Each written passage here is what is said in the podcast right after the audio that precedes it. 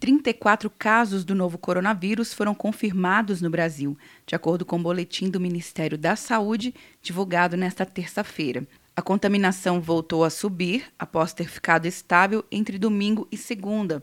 Dois casos são de transmissão local, segundo o secretário executivo do Ministério da Saúde, João Gabardo. Nós estamos hoje com 34 casos confirmados. Então, de ontem para hoje, tivemos um acréscimo de oito casos, de, de 25 para 34, nove casos. Cinco no Rio de Janeiro, três no São Paulo e um no Rio Grande do Sul. Desses nove casos, sete casos foram de pessoas que viajaram, são casos importados.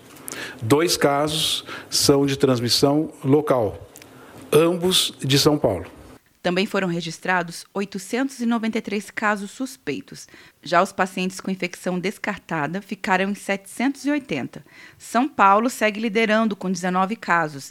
Além dos episódios no estado, foram identificados oito no Rio de Janeiro, dois na Bahia, um no Espírito Santo, um no Distrito Federal, um em Minas Gerais, um em Alagoas e um no Rio Grande do Sul. No Distrito Federal, a paciente infectada após uma viagem para o Reino Unido apresenta quadro grave e instável e teve piora desde ontem, com febre e síndrome respiratória aguda severa. O marido foi obrigado, após decisão judicial, a realizar o teste para a doença e se manter isolado. Ainda não há resposta sobre o resultado do exame.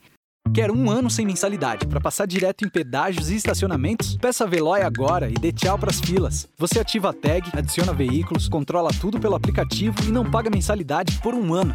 É por tempo limitado. Não perca. Veloy. Piscou, passou. De Brasília, Luciana Castro.